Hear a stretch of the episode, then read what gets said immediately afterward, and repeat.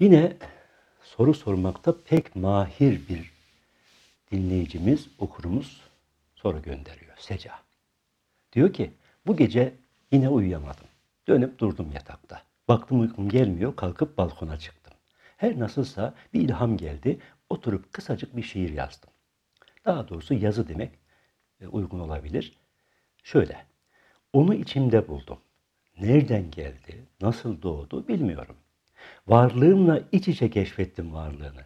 Yıllar yılı ne vardı ne yoktu. Sedef bir çekmecede bekliyordu.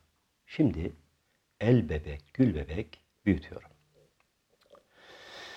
Biz de diyoruz ki evet güzel bir yazı ama şiire benzemiş.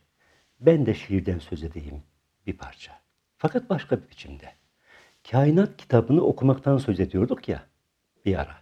Onun devamı say bunu. Bir şiir düşün şimdi. Manası yüksek düşünceler ve ince duygularla örülü. Lafzı edebi sanatlarla bezeli. Her harf, her kelime, her mısra tam olması gerektiği yerde. Seninki gibi. Hemen sorarsın. Kim yazdı bu şiiri? Biri çıkıp diyor ki bu şiirin bir şairi, bir yazanı yok. Eğer olsaydı eserinin içinde görünürdü zaten.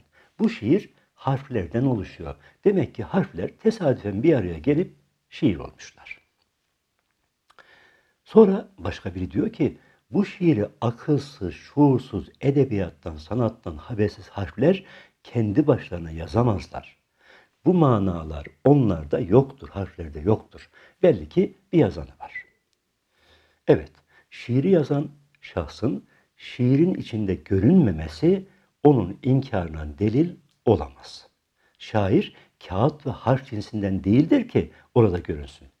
Bütün varlıklar, şu insan, şu menekşe, şu kelebek de birer şiir gibi.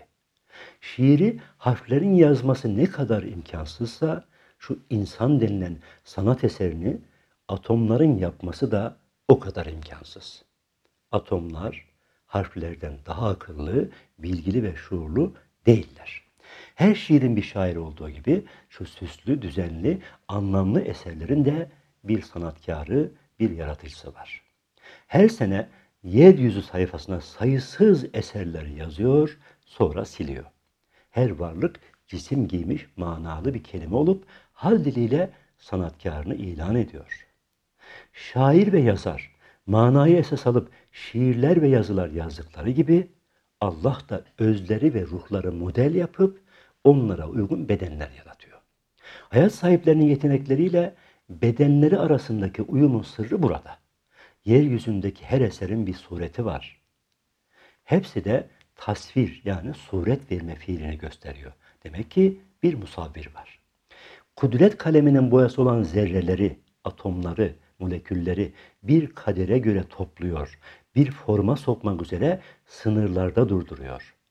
Mekandan münezzeh bir usta kabul edilmezse her canlı ve her organ için maddi bir kalıp gerekir. Sonra o kalıplar içinde başka kalıplar lazım olur. Zincir böylece sonsuza kadar uzar gider. Böyle bir çözüm yolu ise ancak masallarda görülür. Halbuki biz hakikat ehliyiz, gerçeğin peşindeyiz.